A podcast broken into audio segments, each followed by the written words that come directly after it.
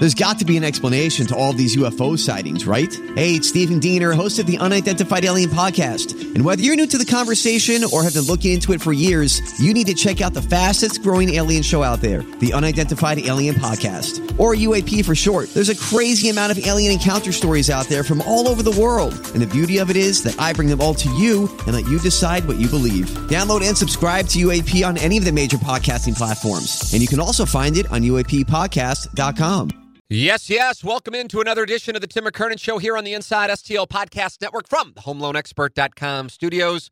I am your host, Tim McKernan, alongside producer Kenneth Iggy Strode. Welcome into Questions from the Audience.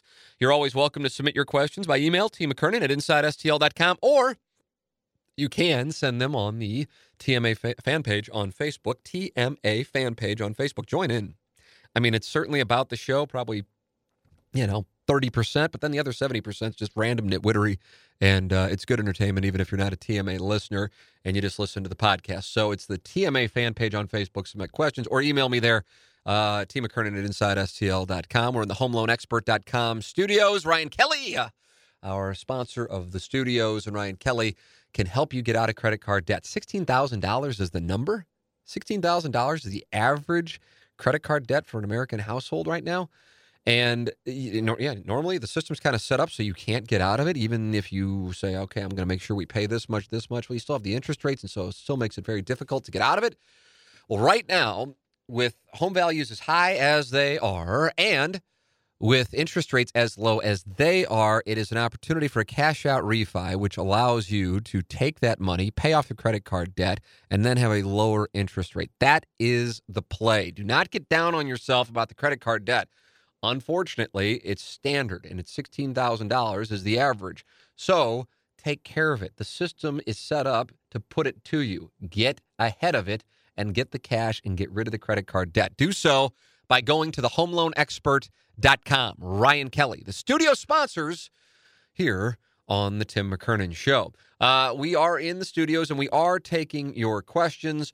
And uh, we are I think, we're always grateful for the questions we get. I enjoy them. I just kind of wax poetic on things. Uh, and, uh, and and I, I I guess people like it. I honestly I sit here and I do this each week, and I'm like, God, it's just me in the HomeLoanExpert.com studios, just kind of babbling on. But then I look at the downloads, and and I guess people are listening. So instinctually, I'm like, is this really something that people want to listen to? And then I see the numbers, and I guess they do. So I'm happy to do it. I, I legitimately enjoy doing it. I just I'm sitting here. Iggy Iggy gets up and he goes to do some TMA producing responsibility. So I'm literally sitting in the studio by myself, just talking. And to me, it seems incredibly uh, I don't know what the right word is, but it's just not something I would think people want to listen to.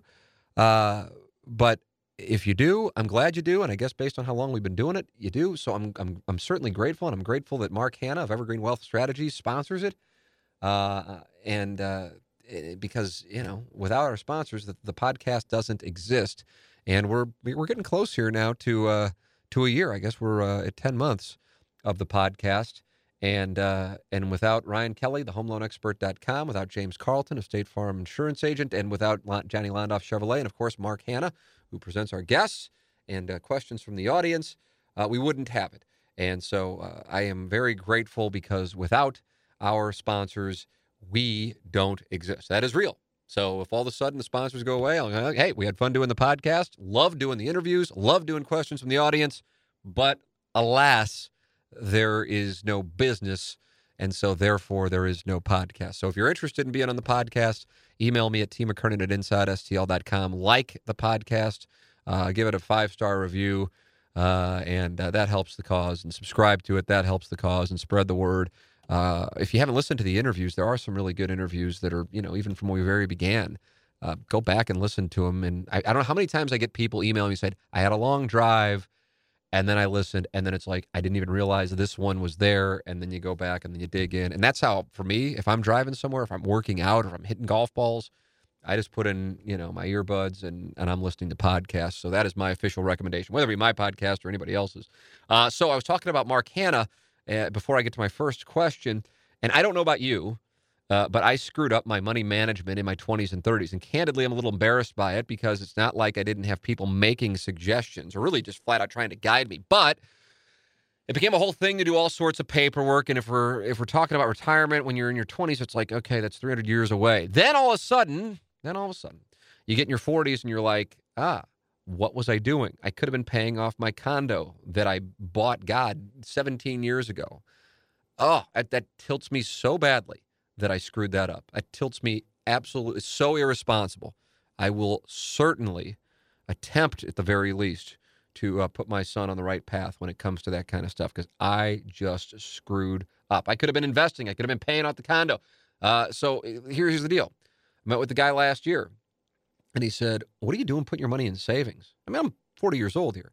And I said, I don't know. I thought that's what you're supposed to do. And he goes, Maybe that's what you know you're supposed to do when you're 10, but not when you're 40 you need someone who can help you figure this out. This is so important.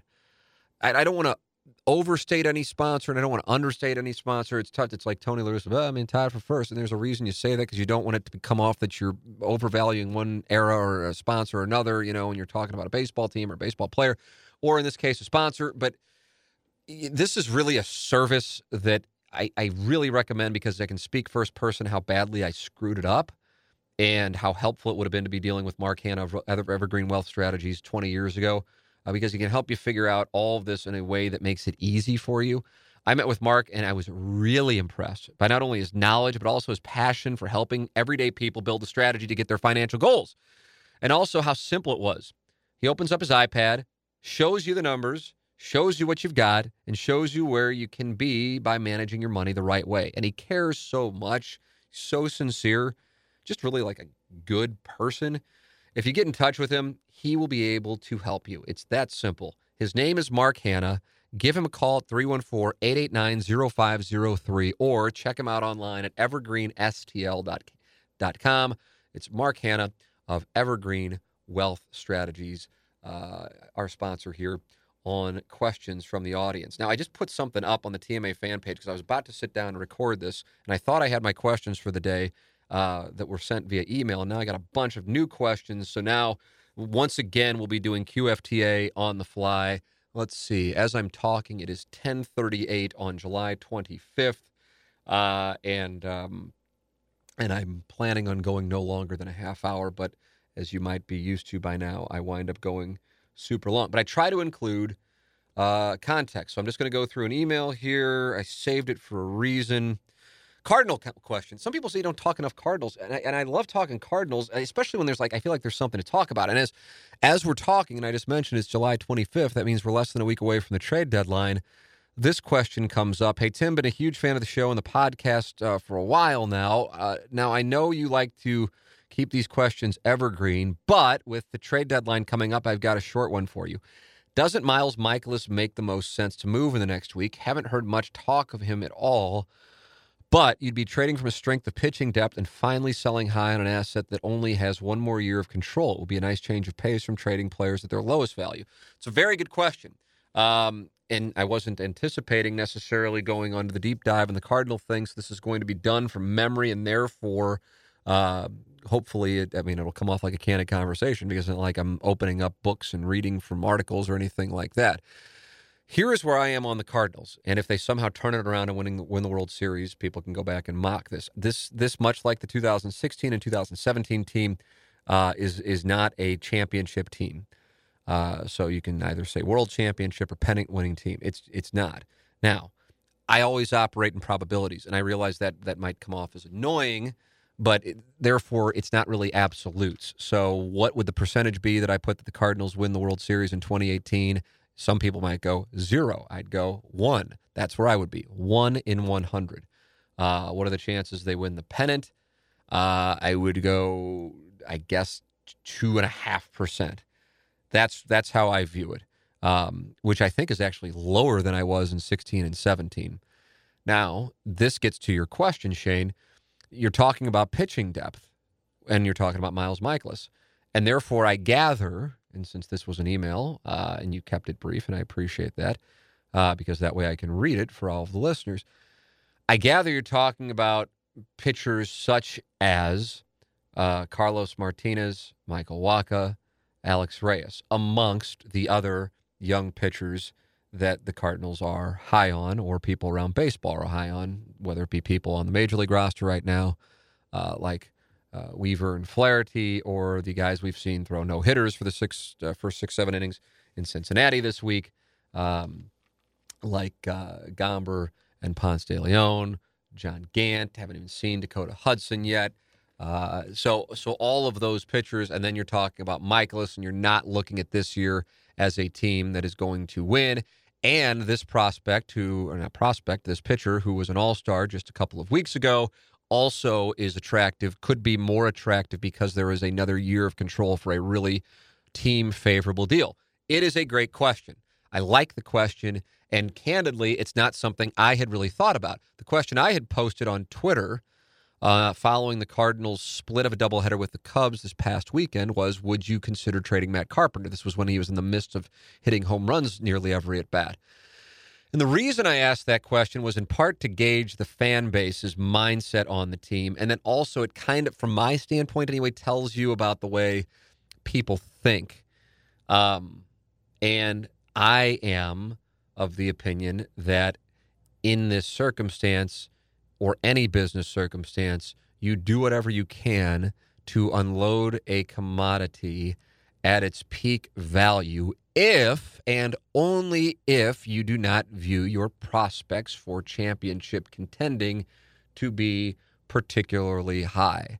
Uh, now, I also recognize that some people disagree with that. And even though I know it's unpopular in 2018 to go, oh, you see it that way, I see it this way, and then just go on about our days without motherfucking each other uh, or dropping shade on Twitter or personal attack, I understand where you're coming from.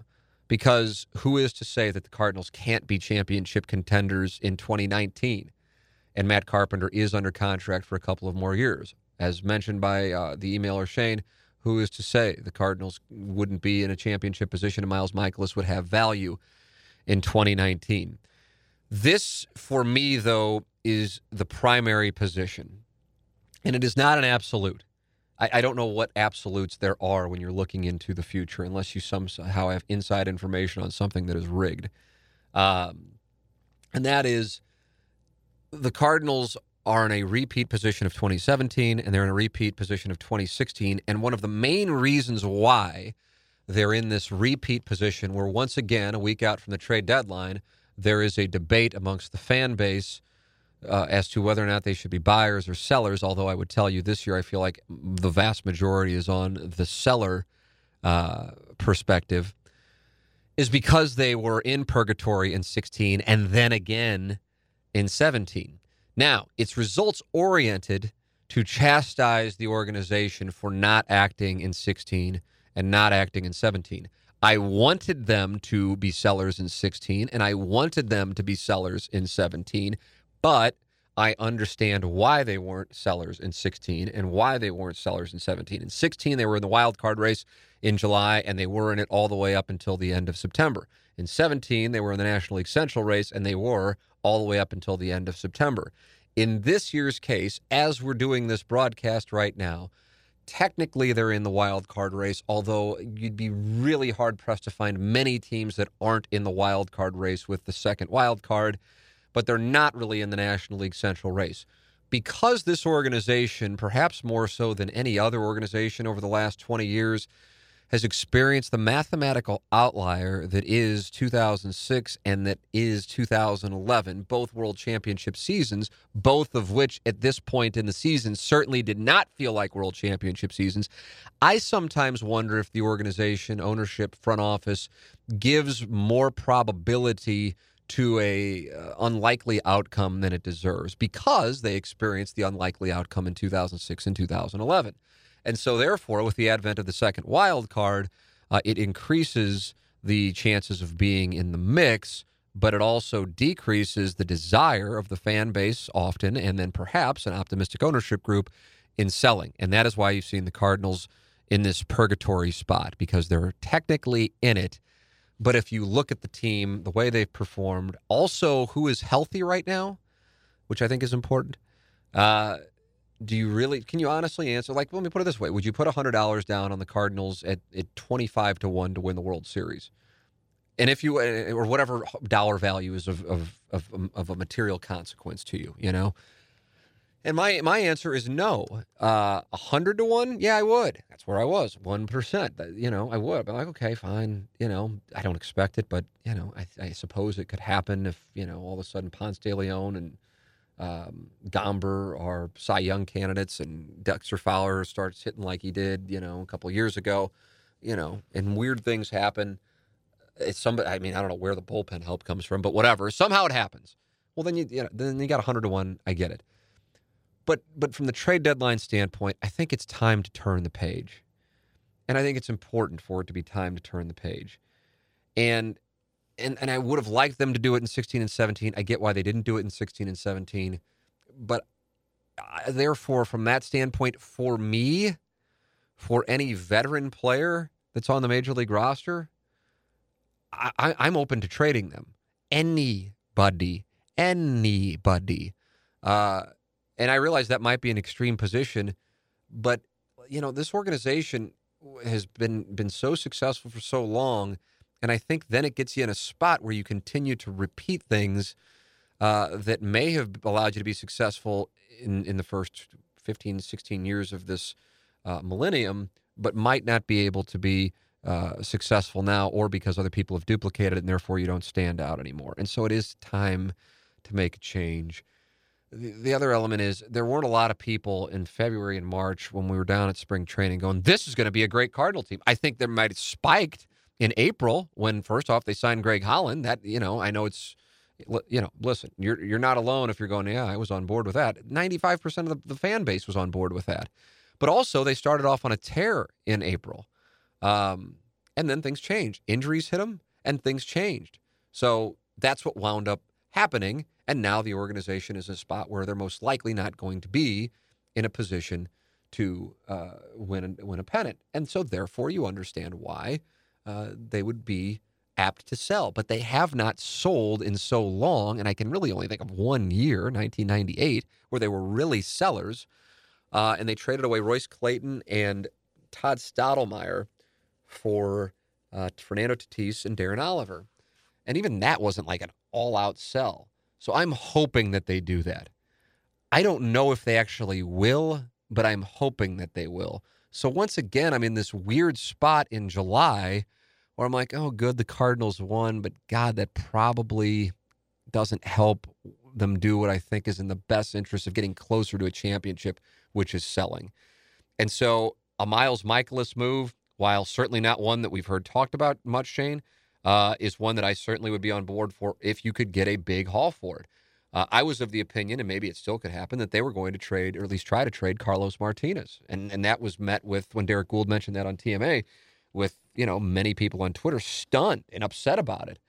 Uh, but there are teams who could really use a starter like Carlos Martinez, especially one with some control. So his oblique injury perhaps reduced that probability greatly. So maybe they would look at Mikolas. I don't know. I don't know. I, I, I don't know if the organization publicly is saying, you know, we think this is a playoff team, and internally going, man, we've got to unload when we can.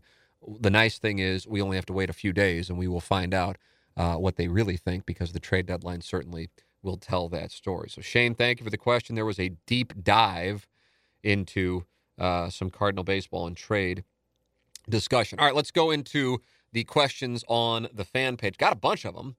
Uh, and uh, let's see what we got. I will try to answer ones that I have, uh, I don't think I've answered before.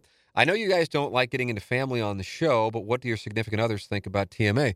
That's that's uh that's not um, necessarily accurate. I, I can't speak for everybody else. I'm comfortable uh, talking about my family. Um, you know, I, I, I think I think if there is a, a kind of a rule, so to speak, uh, you know, kids are off limits, under 18 off limits. Um, I think that's not limited to our show. I think that's somewhat universal. You know, if you're in politics, uh, you'd like to think uh, the kids are under 18 years old uh, and or just not involved in the situation that they're kind of left alone um, so you know so doug has three kids but all three at this point are in their 20s uh, the cat has a son Tyler is nine, if uh, I am not mistaken. I think he turned nine this year.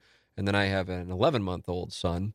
Um, but regarding my wife, uh, she loves the show. As a matter of fact, when I will uh, go upstairs and go into her bedroom and she's, uh, you know, getting ready to go out or whatever the case might be, uh, I hear her podcasting the show. So uh, she is a listener, finds the show to be incredibly amusing, finds the stuff I say to be incredibly creepy, but uh, she is on board with the uh, the program. Um, I know the Plowhawks girlfriend listens based on what he says. Uh, I believe Aaron, the cat's wife, listens. Uh, Doug's wife. I don't know how much she listens, but I think that's in part because of uh, her schedule. But she is uh, incredibly friendly, as is the cat's wife, and just couldn't be two nicer people. So, um, yeah, I, I think I think for as weird as the show is, our families recognize the show as weird, and at least when it, it comes to me, uh, my wife knows that you know, yes, I I absolutely do enjoy uh, stag films and the stag industry and find it fascinating. But she also knows if I'm not at home, I'm most likely either on the golf course or working out or up here at the radio station or the podcast studio. And that, you know, when it gets down to it, unfortunately, uh, that's that's how I spend my time. Well, unfortunately, perhaps uh, in in the eyes of the listeners who might think it's a lot more exciting, uh, I spend my that's how I spend my time in 2018. All right, what else do we have?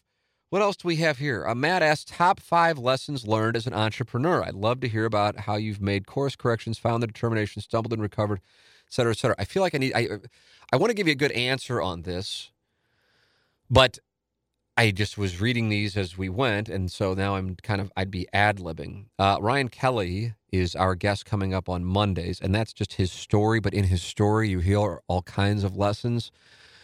I can tell you this because I, I, do remember this, and I've kind of forgotten it now because it's been 13 years. It'll be 13 years on August 15th, 2018, since we started InsideSTL.com. 13 years. Um, Inside STL Enterprises, I guess to be exact, because InsideSTL.com right now is really just a place where we host the morning after's audio. Uh, so Inside STL Enterprises owns the morning after and the show content, the current content, the past content, and the future content. So with that all said, um, when we were dealing with weird stuff with radio management, when I started the stage, I started uh, Inside STL.com in 2005. So you're talking about, you know, like four ownership groups ago uh, might be more actually. I remember recognizing things that they did that really upset the employees, and they were unnecessary. They're, they'd be called unforced errors if this were a, a game or a competition. They're, they're just unnecessary. And so I remember thinking, I see these things, and I don't know what I'm doing. I mean, I, I don't even have a degree. I'm eight hours shy of a journalism degree. Uh, it's not. It's because I went and started my TV career that I didn't graduate. But you know, whatever. People like to use that as a shot, as if I fucking care at this point. But whatever. If it makes you feel better about yourself, fine. Uh, so, I, you know, it's not like I've run a business. I don't have an MBA. I don't even have a, a business degree. I, I, a journalism degree. I mean, you know, it's not exactly the path to, to starting a business. So, I didn't know what I was doing but I I recognized things that would be done that would really piss people off. And so I thought to myself, you know, if this thing that I'm starting, which wasn't supposed to be a business, it was supposed to be something to kill time while I had a non compete in television. You know, if this business gets going, I will make sure I never do, or I try not to do, because to say never, I'm sure I fucked up, but to try not to do, to be cognizant of the things that irritate employees and to therefore not do them some examples. I'm sure you would want some examples, things that stood out to me at that time that I still to this day try not to do. And, and for the most part, I'm, I'm pretty confident that the people who work with me would say that, yeah, he doesn't do this. Uh, emails, uh, emails, long emails in general. Um, and I guess a lot of you listening to this deal with this stuff. And I, and, and that's not to say that, you know, it's unheard of for us either, but uh, long emails in particular sent on a Friday afternoon. Um, will, will just destroy can can destroy a weekend. And uh, and I saw that happening, you know, 12, 13 years ago. And I remember how upset I, I would be, uh, much less just, you know, the, the, the people I was working with. And you're just going, what was the point of that? Almost to the point of, is it done intentionally? But then if it is done intentionally, you have to play out the hand. I mean, you can just go, "Oh, well, he's an asshole," and then end it. But I mean, are we really are we really digging deep enough to try and to get what the point was there? So, I don't I don't think it's done intentionally because someone is an asshole. I think it's a lack of either or a combination of self awareness and or empathy. Uh, and I realize empathy is like a bad word in certain corners of the the world right now. Uh, but I mean, it, it, it gets back to treat others how you want to be treated. And uh, and and so I hated that and I knew I didn't want to do that and so therefore I didn't want to do that with the people with whom I worked or as I guess the technical term would be who worked for me, but I'm uncomfortable saying that not because I'm some fucking hero, I just am uncomfortable with it in general. So, whatever. It's probably a weakness that I don't like to say it, but that's the truth. So that's one thing. Uh, I don't like, I really fucking hate, I don't care who it's from, uh, a phone call out of nowhere, especially in 2018. So the way I try to handle things now, and even back then, was to text, "Hey," unless it's unless it's an absolute emergency. Of course, it's a different ball game. Uh, hey, whenever you have a chance, give me a call, or to schedule a time to call, because you know now you can say, "Well, back in my day," and that's fine. But the circumstances were different. That you would get phone calls. That was psychologically that was a part of your expectation of day to day life. Psychologically now, especially for a certain age bracket and younger, that's not the way that it works. First off, some people just flat out don't like to talk on the phone. I it's not that I don't like to talk on the phone. I don't like to get sniped. Uh, like I'm just sitting around. I could be with my family. I could be working on something, and all of a sudden you get a phone call and it feels intrusive, even though it's not necessarily intrusive, but it feels intrusive. And so I'm cognizant of that. And so, therefore, because I know that it irritates me and I know that it irritates others with whom I work, that I try not to do it. So, what I will do, especially if I need to get on the phone with somebody, say, hey, whenever you have a minute, give me a call. And so, therefore, it's on their time. And I've already put the invitation out there. And so, when the thing lights up and I see it's whomever calling me, I'm expecting that phone call. Um, and and I guess some of you might go, well, these are really minute things, but if if done right, then people are happy working with you, and then you wind up working with the same people. Like for is I mean, shit. Look at the morning aftercast. Doug and the cat and I have worked together.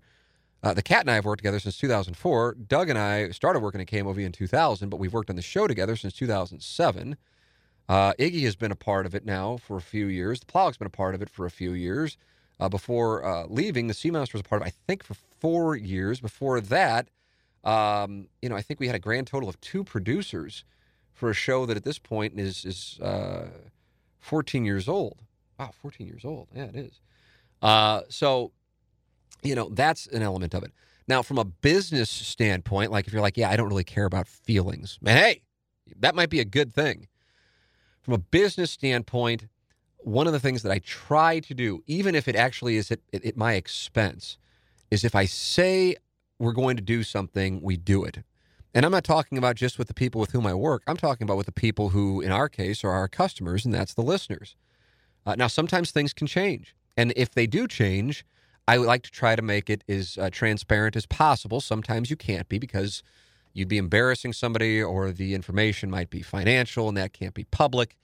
Uh, but you try to exp- you try to show the work, as they said in math class.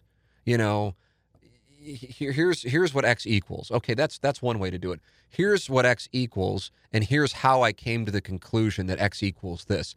And and people might be bored by it, but from my standpoint, especially, and I did this, and I remember my dad would cringe uh, when he was our handling sales for us uh, at Inside STL because I would go into numbers. And I think coming from where he came from, you know, and working in the 60s, 70s, 80s, 90s, the aughts, that, you know, the person who's the, the majority of the business, the owner, the president of the business, sitting there and going through numbers with people who you know, I guess supposedly aren't privy to them or shouldn't be or whatever the perspective is, that just was un- unheard of. And it might be wrong. I'm not saying that it's right. I'm just telling you this is what I did and I would continue to do it because it explains it. Because usually decisions in business are based on numbers. Now, for whatever reason, with regard to radio in St. Louis, it's portrayed as personal. And then it becomes like this you know, low rent version of, of personal warfare, of like boardwalk empire for nitwits.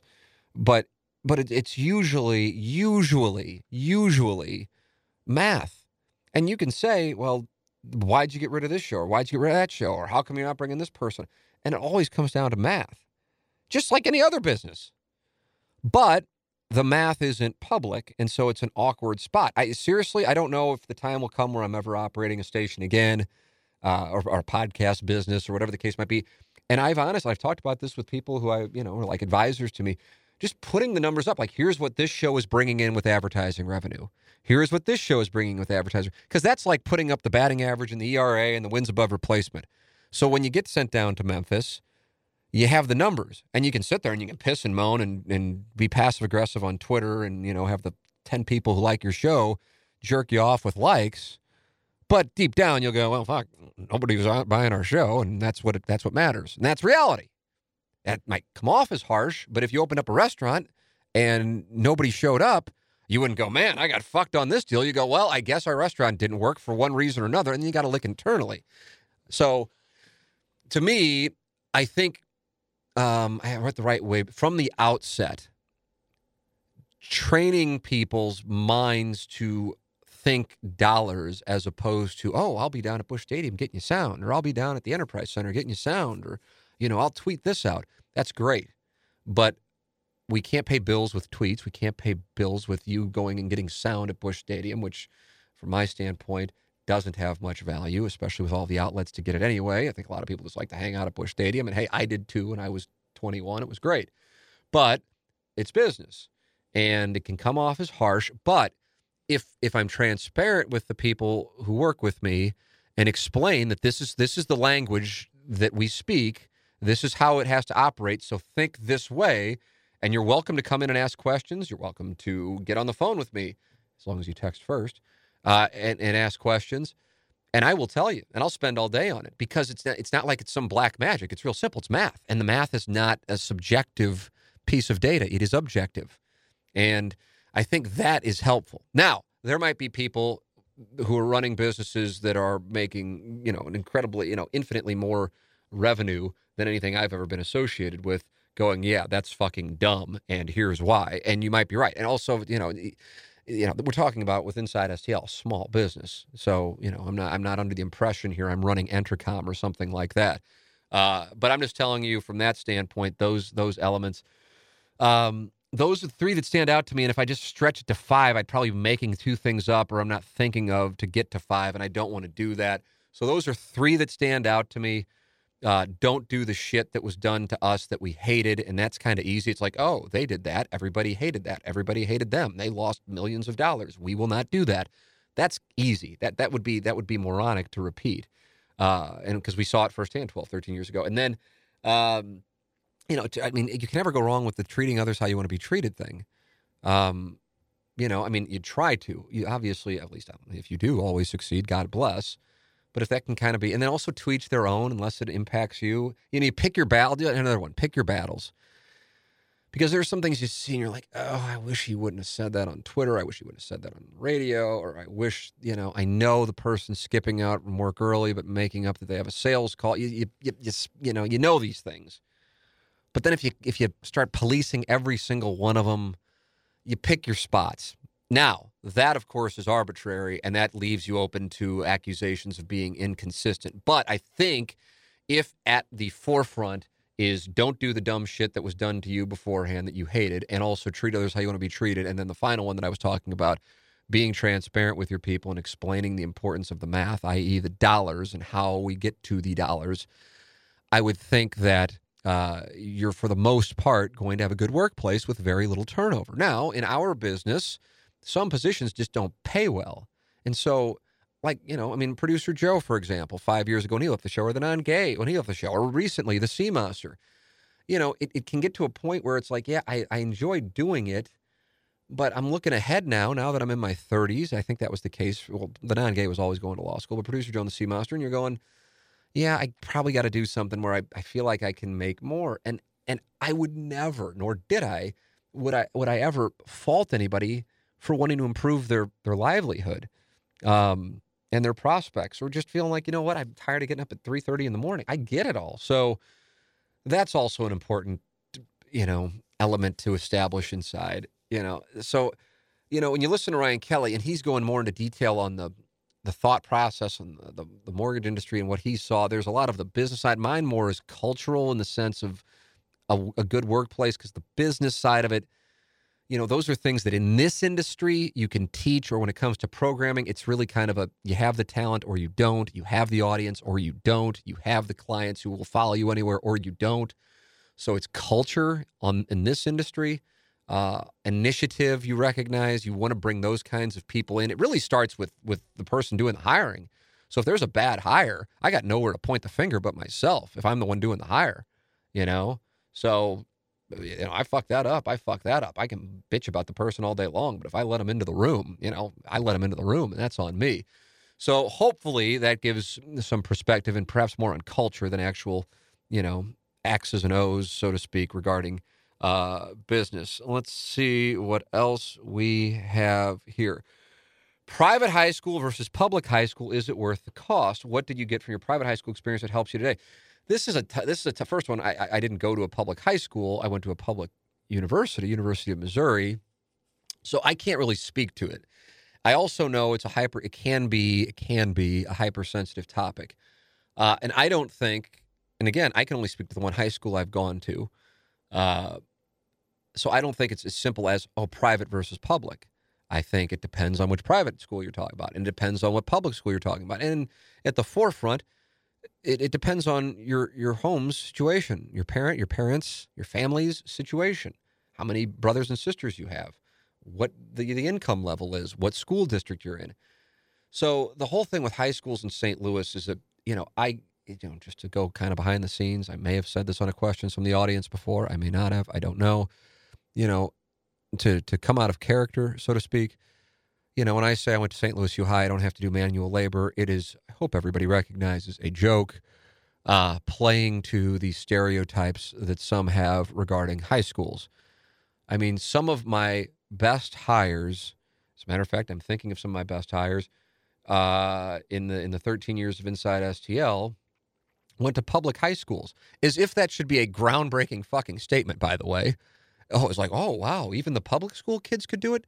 I mean, it's it's it's like it's such a blah statement, uh, like it's a nauseating statement. But just for the record, so people know where I am on this stuff, it's a we we we make light of it because of the stereotypes associated with it. And Now, plenty of people, uh, not many, of course, but plenty of people went to St. Louis U High who aren't, you know, who, who, who fucked up or aren't, you know, killing it or whatever the case might be. So it's not like it's an automatic ticket to riches.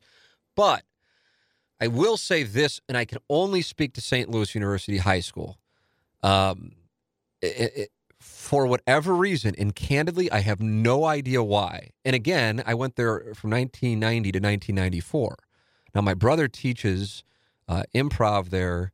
Uh, he owns the improv shop uh, just to the east of the Grove. And uh, so, I mean, he can speak to it much better than I can now, Kevin. But uh, for whatever reason, and I don't know why, it wasn't necessarily all about the academic curriculum. Because, I mean, what do you know? I mean, at that point, you're 14 years old. And by what do you know? I mean, what do I know at 14 years old? So I don't, you know, I don't, I don't know how strong the curriculum was or the, the study habits. To me, it didn't seem like it was incredibly hard. I guess that's something that some people say. I don't know. I don't know. You know, I mean, again, it just uh, so much depends on your home situation and some people's good fortune on that. So that's why when people mock certain things, it's like, and I, and I was one of the people who used to do it.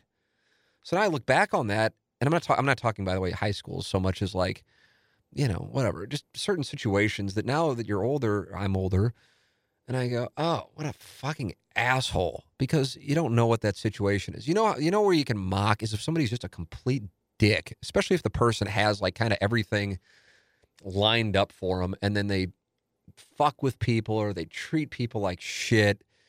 Uh, you know, that's that's you know. But if somebody's like, oh well, look at you know him or her, and they're three hundred something pounds. Well, you know, they might not be in a position because they're working fourteen hours a day to support their family, uh, where they can you know get metabolic meals sent to their house like I've been lucky enough to have, or you know they have to whatever the case. They don't have time to work out, whatever. But you don't know, and so just you know, from my standpoint, I just need to keep my mouth shut, and that's how I look at the high school thing, because you don't know. And, you know, and here, candidly, for me with St. Louis U High, you know, it's it's a Catholic school. Now, I was born and raised Catholic. Uh, my wife is Lutheran. Um, we, at this moment, and we've been discussing it before, we for our if our son winds up being religious, then great, God bless him. But if he does, it will be because he, he arrived there on his own. We're not escorting him there, or I don't even know if escorting, or telling him to be, as the case can be. That is perhaps one of the most important things to us as parents is to not uh, engage in dogma. For us, other people might be listening to this and going, oh my God, you fucking heathen. Fuck you. All while, you know, motherfucking other people who are parts of different religions somehow conveniently.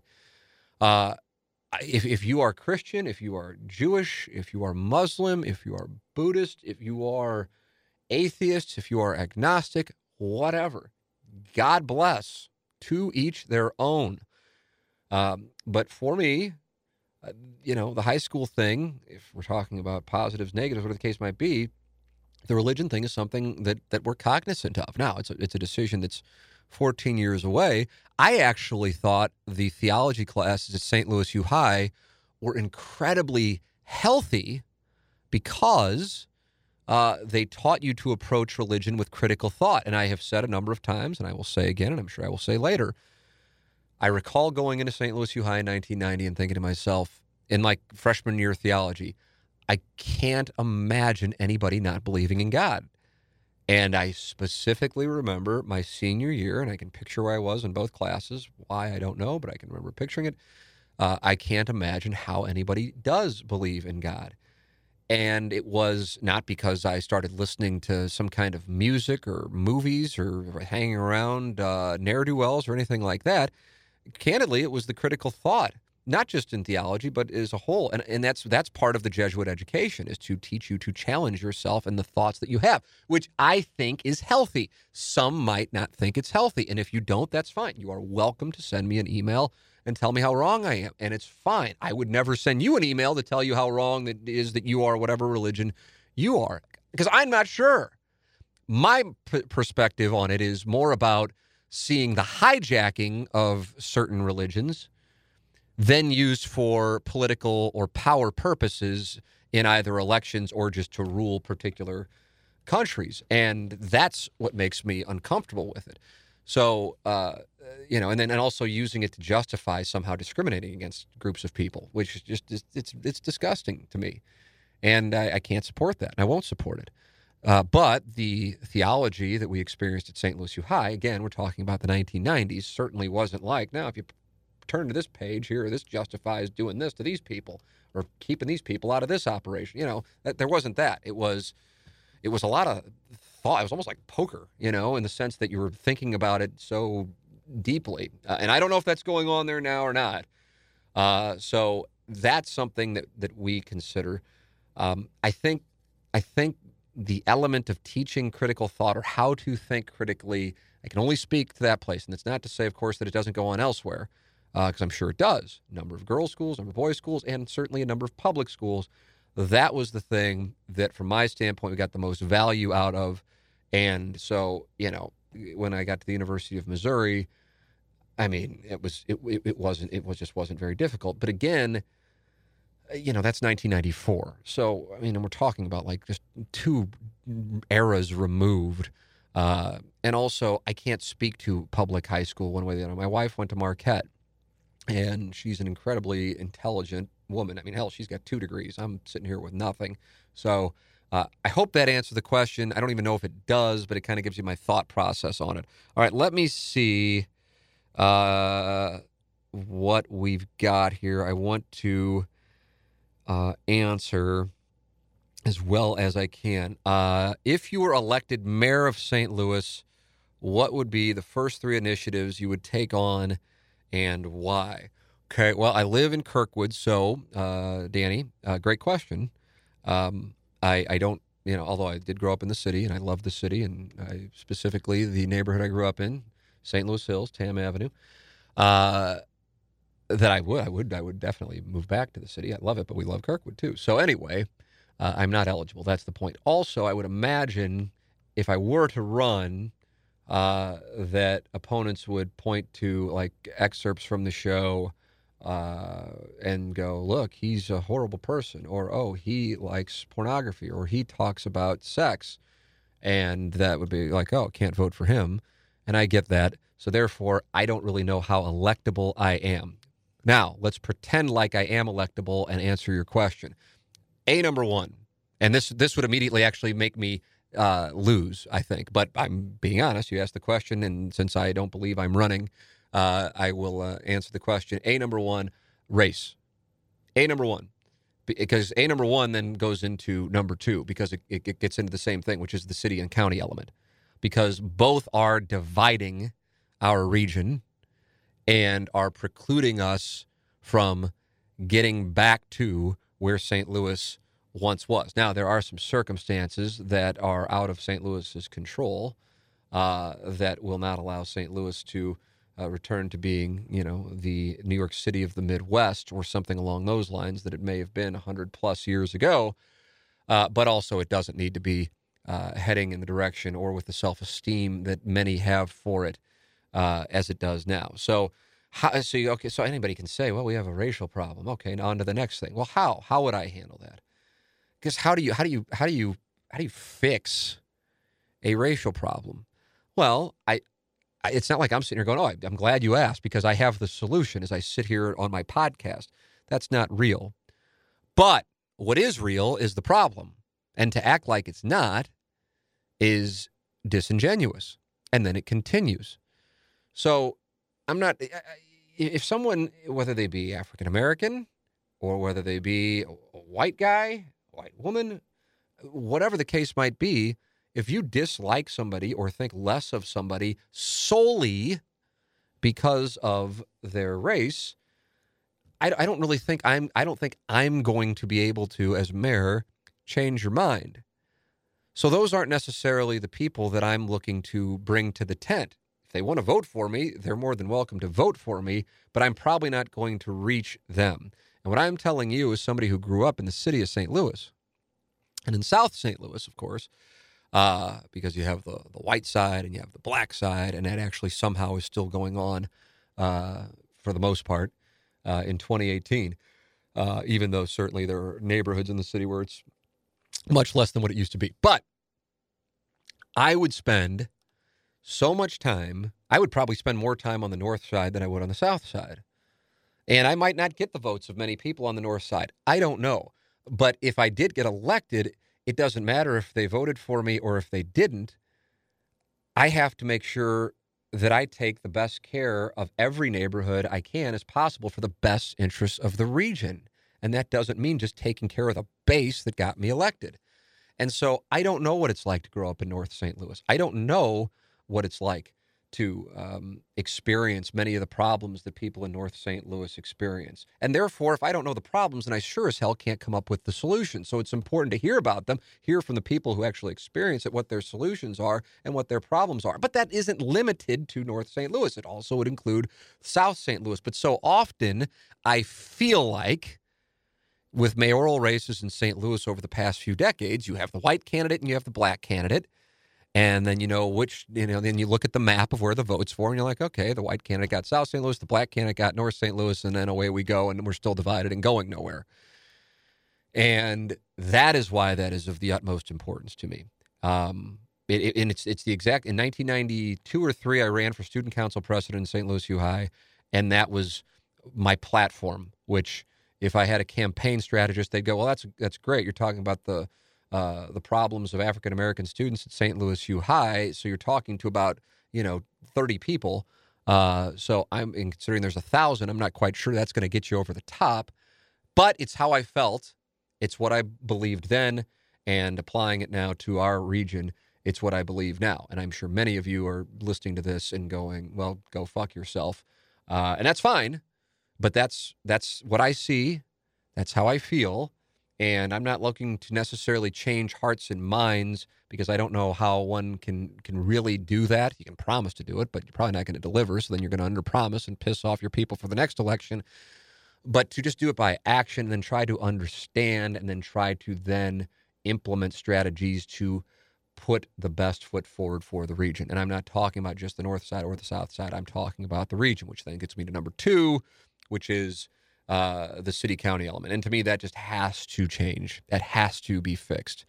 Uh, in the upcoming uh, episode with Ryan Kelley, he talks about his choice to expand his business uh, in uh, Indianapolis and in Nashville. And on his own, it's not like I was sitting there going, hey, what's your take on city county? He brought up why those two cities are surging here over the last X amount of years. And he specifically cited the city county element that they got rid of uh, in Indianapolis and in Nashville. And that's something that you know that that's that's that's the issue uh, that I would fall on my sword for because I believe it to be necessary. And uh, however we get there, whether that means St. Louis City becomes part of St. Louis County, um, that however it, it's accomplished, that to me is a necessity. And I believe if one and two can be improved, because I don't think we can call one accomplished. And by one, I mean the race relations, but improved. Uh, and the whole community feeling like they're all in with the administration. Uh, and then we take care of number two, which is the city and county element.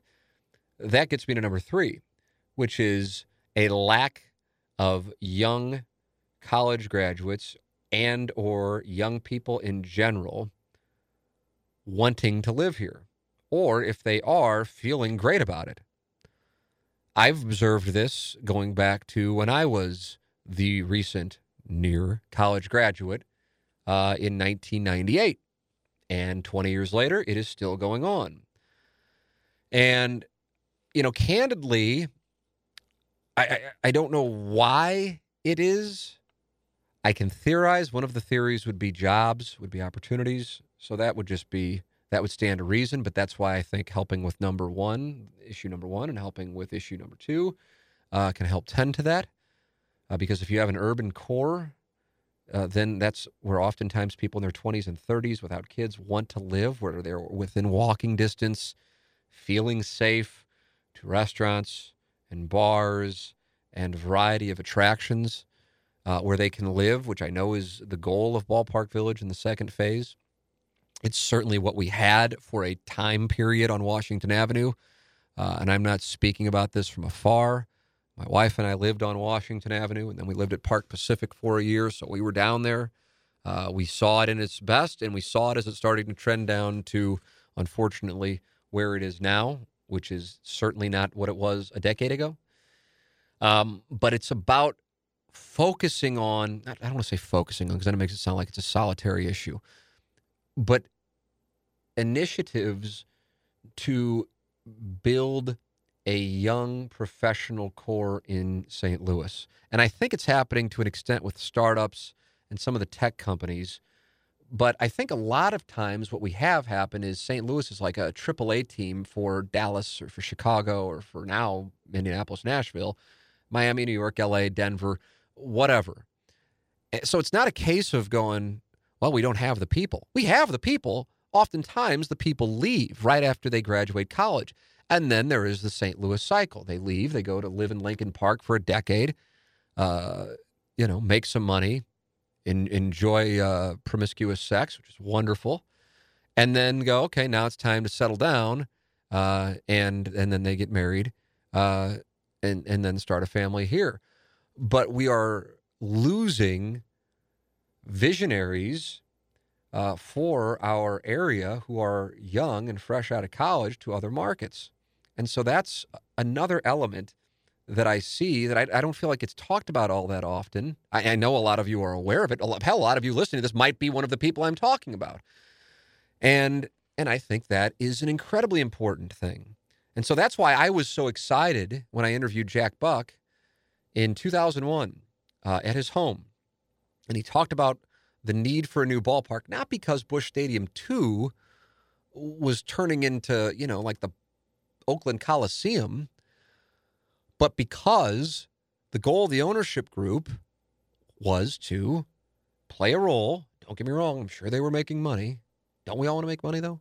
But I'm sure the goal of the ownership group was to, in addition to making money, build residential components of Ballpark Village so as to help fuel a rebirth on the south end of downtown because the north end of downtown i.e. Washington Avenue wasn't really was starting to happen but it didn't it wasn't happening to the level that it eventually did a few years later. And we're talking about again 2001 was when I did this interview with Jack Buck.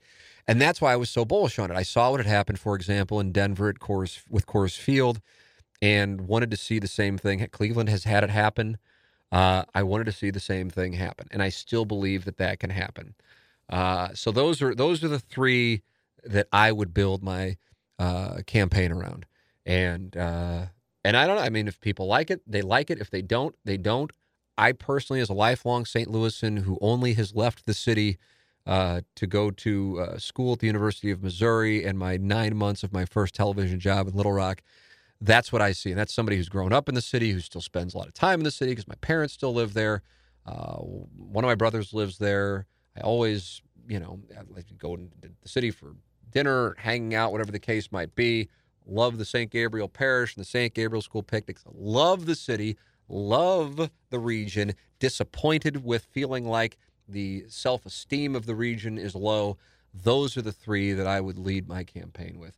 Um, but like I said, I'm comfortable uh, with sex and therefore, uh, and also agnostic, and so therefore I am unelectable. But that's that's that's what I would do uh, if I were uh, mayor. So hopefully that answers your question. There it is. Questions from the audience. Another one in the book. Thanks you for your questions. You're always welcome to ask more. T. McKernan at InsideSTL.com. And you are always welcome to send feedback at T. McKernan at InsideSTL.com. I enjoy interacting with the audience. Uh, thank you to our sponsors. Ryan Kelley. Thank you to our sponsors uh, Mark Hannah of Evergreen Wealth Strategy. How about James Carlton of the James Carlton State Farm Insurance Agency? 314 961 5800. 314 961 5800 or online at carltoninsurance.net. James Carlton, does he ever know this industry? Does James Carlton ever handle customer service better than anybody I've ever seen in the insurance agency uh, business? James Carlton has reviews on Facebook and Google that you wouldn't believe. People so excited about it. And, and first, when he was telling me about, this, I'm like, okay, I guess these are probably like your friends writing stuff. And now that I've dealt with him, I'm like, this is so easy to talk about him on the show because I know what he does. And God, I'm so grateful I met him because I've had plenty of things pop up where I have questions. It's like, I'll ask James and I get an answer. And I'm like, well, I thought this was going to be a big headache with all kinds of paperwork getting sent to me. And that took care of that in like 30 seconds. That's what you can have. They do all the work for you. James Carlton, State Farm Insurance Agency, 314 961 4800. And of course, Johnny Londoff Chevrolet online at londoff.com. And you can find them at Highway 270 in the Washington Elizabeth exit. All kinds of pre owned cars. And of course, an incredible selection of Chevys there uh, at uh, Johnny Londoff Chevrolet and the service department. Where my wife got her car. That's where I recommend you get your car. Support the sponsors. Ryan Kelley, the homeloanexpert.com, Mark Hannah, Evergreen Wealth Strategies, James Carlton, State Farm Insurance Agent, and Johnny Londoff, Chevrolet. Always enjoy questions from the audience with you, uh, and always enjoy our guests coming up, Courtney Bryant of KMOV. Uh, coming up, Ryan Kelley. Coming up, Mike Shannon. This week, Derrick Goold. Last week, Joe Buck. The week before that, uh, I believe we had Governor Jay Nixon on. It's been a great run. We want to keep it going. If you're interested in being a part of it, email me at tmckernan at insidestl.com. Uh, as always, thank you to the listeners. Thank you to the sponsors. Thank you to Iggy for producing. I'm Tim McKernan. This has been another edition of the Tim McKernan Show on the Inside STL Podcast Network from the HomeLoanExpert.com studios.